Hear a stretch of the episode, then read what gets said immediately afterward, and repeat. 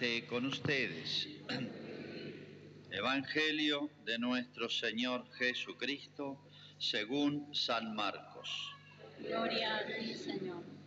Jesús dijo a sus discípulos, en aquellos días el sol se oscurecerá, la luna dejará de brillar, las estrellas caerán del cielo y los astros se conmoverán y se verá al Hijo del Hombre venir sobre las nubes lleno de poder y de gloria.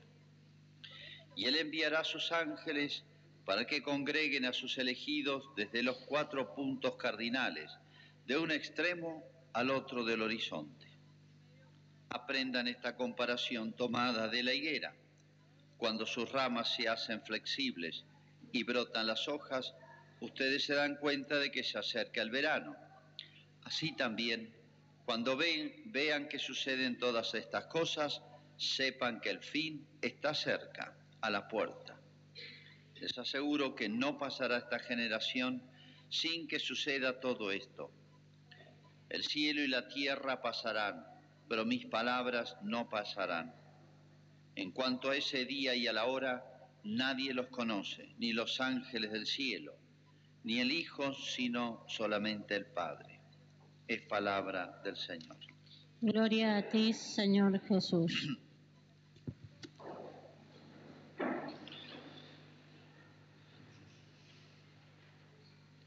Es frecuente que cuando ocurre alguna catástrofe así este, de la naturaleza grande o, o ante fenómenos sorprendentes del punto de vista moral, como están ocurriendo en el mundo, malos, ¿no? Muchos me preguntan, curiosamente, Padre, ¿es verdad que eso ya estaba dicho en la Biblia? Sí, está requete dicho. Y no solamente eso, sino muchas cosas más. No es tan dicho en detalle. El día tanto, del año tanto, en tal lugar va a pasar tal cosa. No es la manera de anunciar, de profetizar. Pero está dicho para el que tenga eh, eh, inteligencia y pueda leer con poquito de interés los textos de la Sagrada Escritura, está dicho eso y muchas cosas más. De la misma manera como Jesús este, hizo eh, preparar su venida a través de una cantidad de profecías, cientos o miles de años antes de Cristo, fue anunciado prácticamente todo lo que Jesús iba a hacer que iba a ser verdadero hombre, que iba a ser Dios, este, que iban a ser de una madre virgen, el pueblo donde iban a ser, Belén. ¿Se acuerdan cuando llegan los magos? Le dicen, ¿dónde van a ser el Mesías? Y cuando venga en Belén. Lo sabían. Este, que iba a enseñar, los misterios, iba a tener una esencia extraordinaria, que iba a deslumbrar a todos. Bueno, hasta la pasión, la muerte que no iban a quebrar ningún hueso cuando lo maten y que iban a sortearse su ropa. hasta detalles de la vida de Jesús. De manera que aquella persona que tuviese un conocimiento de las profecías, un poquito nomás, y las hubiese masticado y meditado un poco, apenas apareció Jesús, tendría que haberse dado cuenta, este es el que estaba anunciado. En otras palabras, Dios nos da una mano bastante grande para preparar su venida y que la aprovechemos y que no venga así de golpe y nos deje a todos sorprendidos. Bien, Jesús anunció que va a venir por segunda vez y la segunda venida está anunciada con una cantidad de señales, de signos. Algunos señales, algunos signos por parte nuestra. O sea, cuál va a ser la situación de la humanidad. Y otras señales de parte de la acción de Dios hasta la final, que es su venida y el juicio final. Vamos a ser un poquito más preciso en base a los textos de la Escritura. De esto hablan largamente los tres evangelistas, San Mateo, Marcos y Lucas, habla San Pablo, habla San Pedro, en fin. Hay indicaciones en todo el Nuevo Testamento e incluso el Antiguo Testamento si ustedes han escuchado la primera lectura, es la profecía de Daniel. Daniel es como 500 años antes de Cristo y anuncia el fin del mundo. Vendrá Miguel, San Miguel Arcángel, y dice Este, muchos de los que duermen del en el suelo polvoriento se despertarán, unos para la vida eterna y otros para la ignominia, para el horror eterno. Está hablando de la resurrección de los muertos al fin del mundo, 500 años antes de Cristo. Y hay muchísimas otras profecías, no solamente el Apocalipsis, que es el último libro. Bueno, las he clasificado o se suelen clasificar para este, entenderlas un poquito mejor porque están dispersas. En primer lugar, y esto es un tema que nos tiene que sacudir un poco nuestra, a veces, tranquilidad o modorra de cristianos, que es uno de los este, signos que va a pasar entre los cristianos, va a haber como un adormecimiento, como pasó con la primera venida.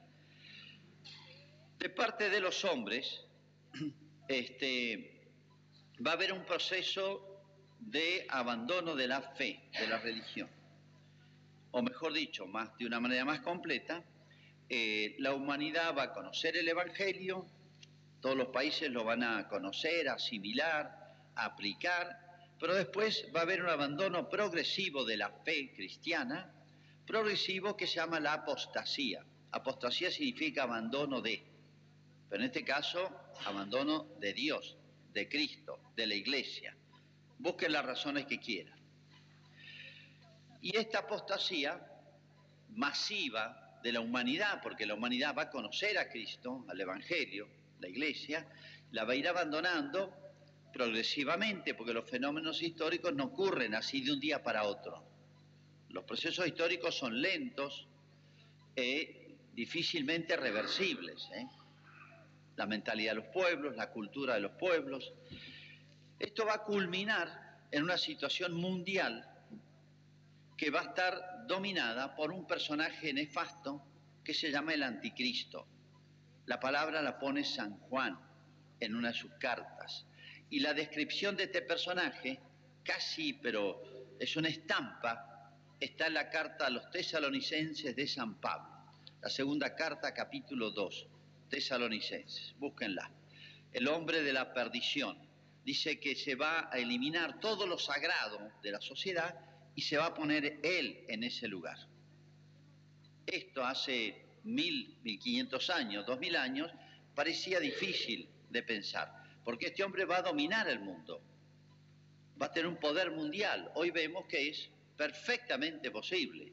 Las grandes decisiones sobre las políticas sobre todo los pueblos más débiles, no lo toma nuestra dirigencia, lo toman los grandes organismos mundiales, como estamos viendo ahora, que manejan el dinero.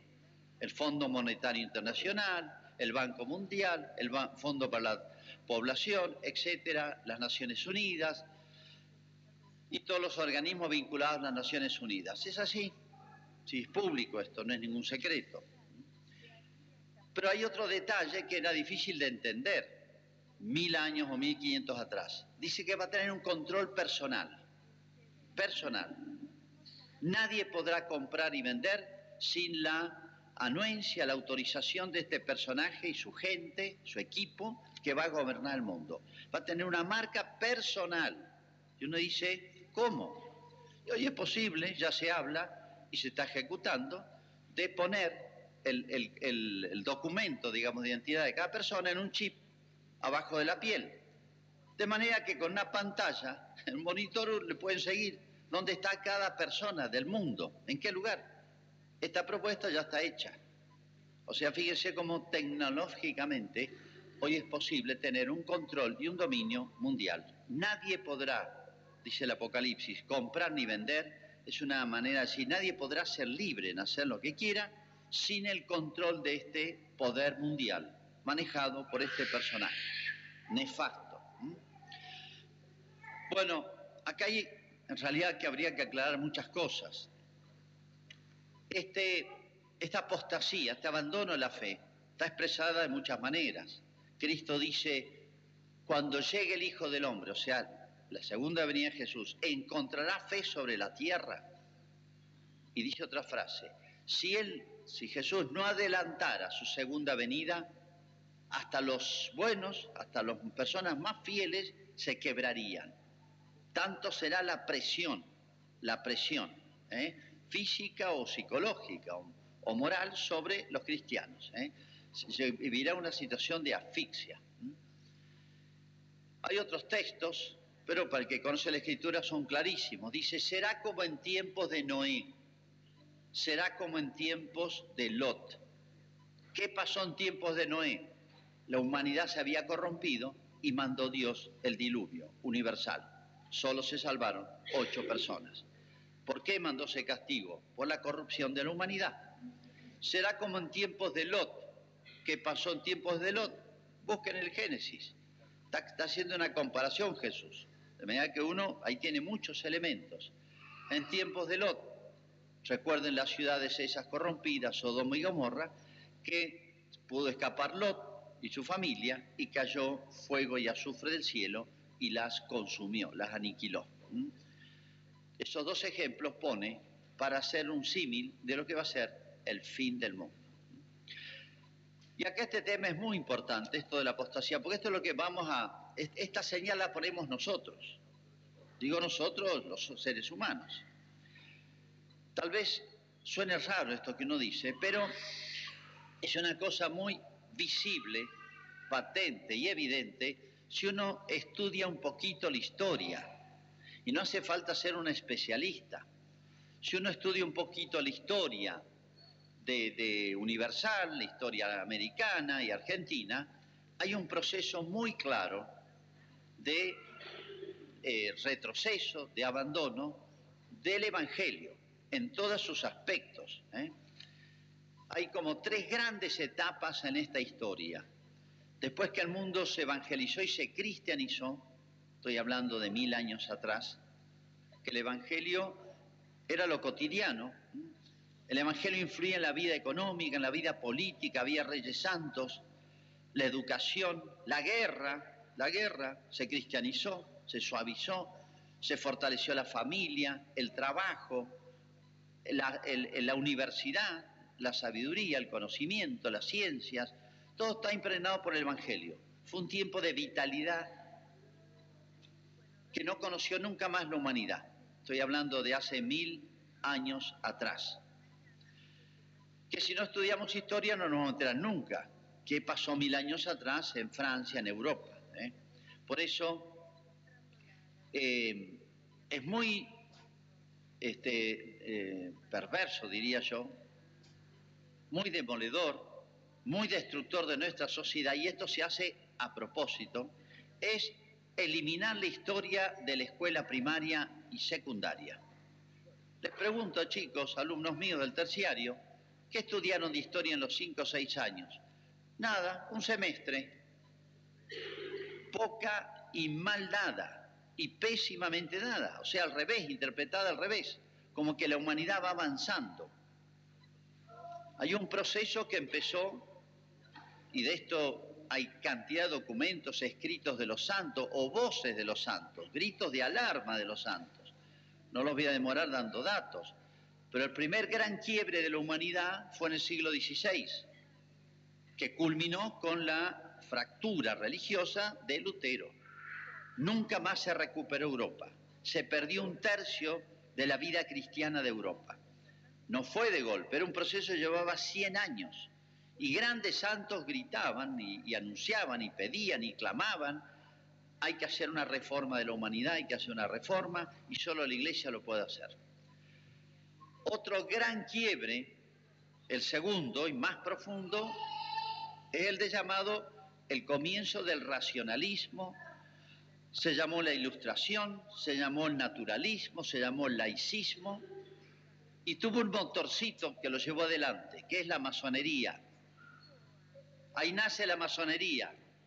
Y digo, entre paréntesis, les habrá llegado, hay un WhatsApp que está girando, de un este, reportaje que le hacen de Francia a un funcionario argentino, a masón, y dice, estábamos desorganizados unos años atrás, pero ya nos hemos organizado en Argentina y en América, de manera que hemos tomado las riendas de la política argentina. Son palabras de él. Grandes funcionarios no dar los nombres acá, del país a nivel provincial y nacional pertenecen a los hermanos masones. y ellos están conduciendo la política argentina. Eso lo dice él en un reportaje. Si alguien lo quiere, se lo puedo pasar. Bueno, la masonería fue el caballito de batalla, el motorcito que llevó adelante este programa del, estoy hablando de la época de la Revolución Francesa, póngale 1700 para redondear mucho. Es un proceso que empezó y que declaró que todas religiones son iguales y todas son nefastas a la sociedad. Para que la sociedad sea feliz y progrese, hay que eliminar todo lo religioso de la sociedad. Esto era el programa de la masonería ayer y hoy, y esto es el programa de los grandes organismos mundiales hoy. Fondo Monetario, Naciones Unidas, etcétera, etcétera. Fundación Ford, Fundación Rockefeller, esto está vigente como lo anterior, es un quiebre nuevo y está vivo hoy. Pero un tercer quiebre, siglo XX, el marxismo, ateísmo, lucha de clases, es como un paso más hacia el abismo, clarísimo. Nosotros hemos conocido esa época, la Unión Soviética, Cuba, Chávez, etcétera, etcétera, cómo se expandió en Europa, hemos conocido o, no hemos conocido los dramas que ha sufrido 70 años bajo el comunismo, Europa, Asia, países enteros aniquilados. ¿Me habrán escuchado? El, la denuncia que por así se decir hace la Virgen para que nos avivemos de lo que va a pasar en el mundo con esta nueva corriente ideológica que sigue deteriorando la humanidad, corrompiendo la humanidad. O sea, rápidamente, esta apostasía que habla Jesús al final de los tiempos, esta corrupción, no es una cosa que va a venir un día para otro. Esto tiene siglos. Quien conoce un poquito la historia, y sobre esto hay documentos de la Iglesia, y quien esté dedicado a la educación, al derecho, a, a las ciencias sociales, etcétera, no puede desconocer esta visión, porque la mala historia a lo bueno llama malo y a lo malo llama bueno. La historia es una lucha entre el bien y el mal, entre Cristo y Satanás, por conquistar las almas. Pero cuando al mal llamamos bien y al bien mal, estamos liquidados. Todo el mundo hoy dice o, piensa que la humanidad progresa. No, tecnológicamente progresa. Moralmente estamos en regresión es obvio, pero todo el mundo piensa, hemos avanzado, ya esto eh, eh, parece mentira que en el siglo XX, XXI se ven estas cosas, no, justamente no me extraña que se vean en este siglo.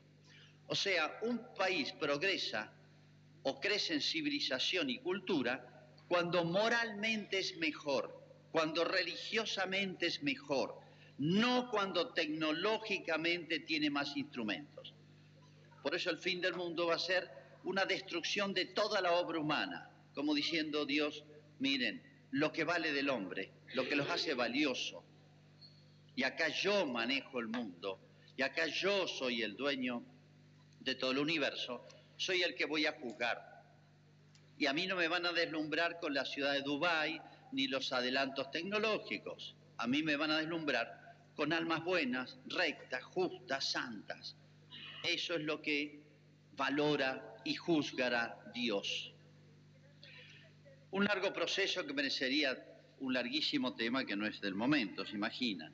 Pero, ¿qué va a pasar al mundo? Entonces este proceso, por eso no nos extrañe, no entenderíamos nada lo que pasa en el mundo hoy, en el mundo, y por lo tanto en Argentina, donde nuestra dirigencia se pliega yo diría, miserable y traidoramente al poder mundial del dinero y de estas ideas, y nos van, intentaron aniquilar los niños antes de nacer con el aborto.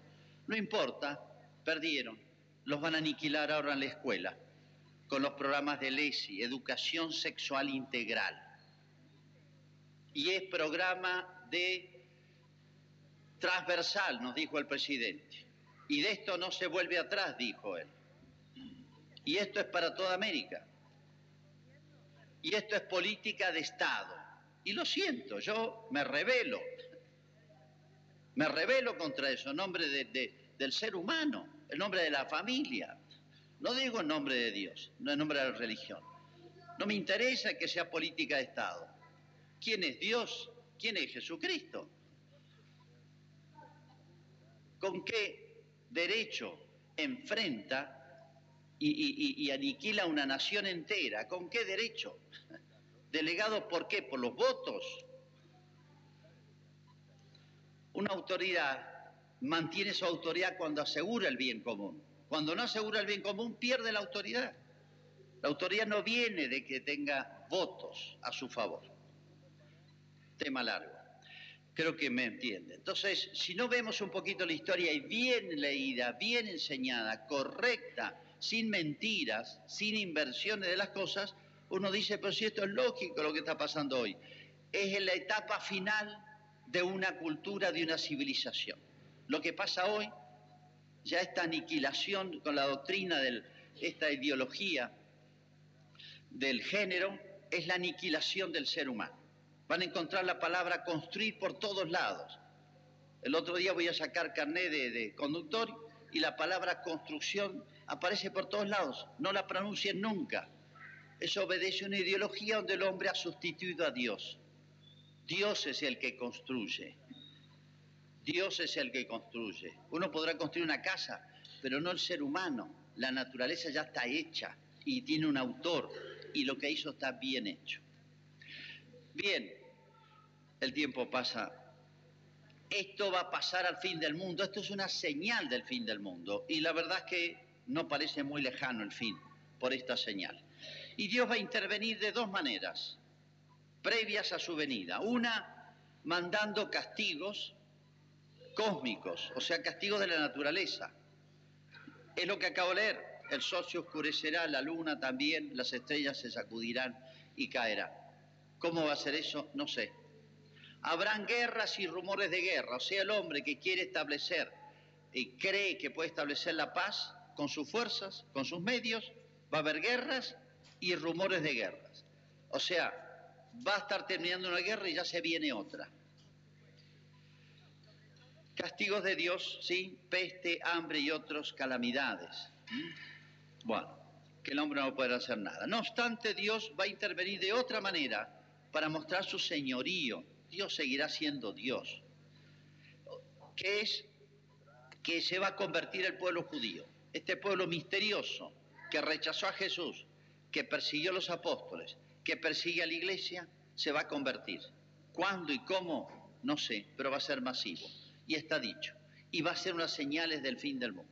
Así como la recuperación de la tierra que la lograron en la década del 40.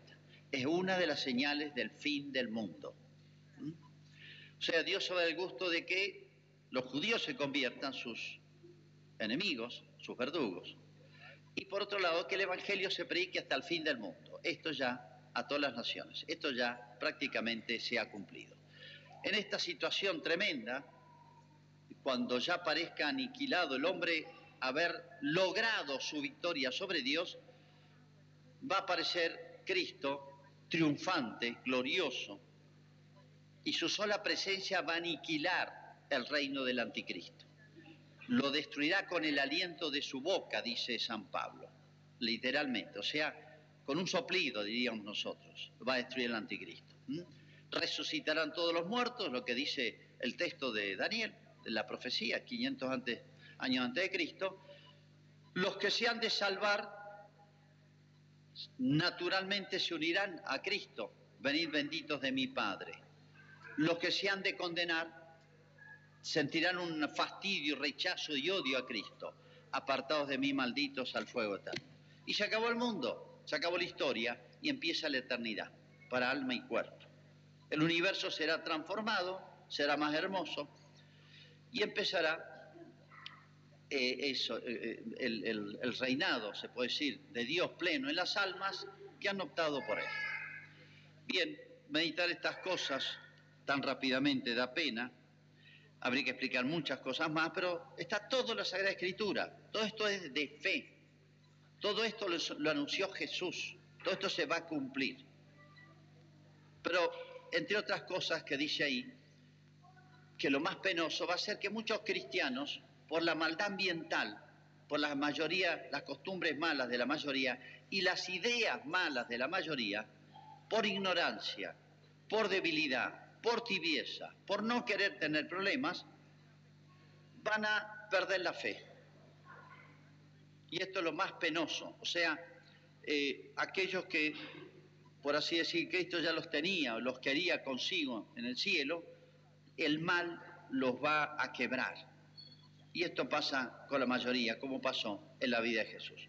Por eso estos, este, este, todos los años en esta fecha se habla del fin del mundo. Es un sacudón para nuestra modorra espiritual. No dejemos crecer el mal, no seamos pasivos. Cada tiempo le toca su propio mal. Unamos nuestras fuerzas. Profundicemos en estos temas, esta segunda venida de Cristo. Profundicemos en estos temas que son los de máximo interés pertenecen a la riqueza de la iglesia. Que no vaya a ser tarde, como advierte Jesús. ¿Qué dirán cuando venga Jesús aquellos que tenían por proyecto, programa, eliminar lo religioso de la sociedad? Que hace unos meses no nos dejan dar más catecismo en las escuelas, no nos dejan dar más catecismo en las escuelas rurales, no podemos entrar.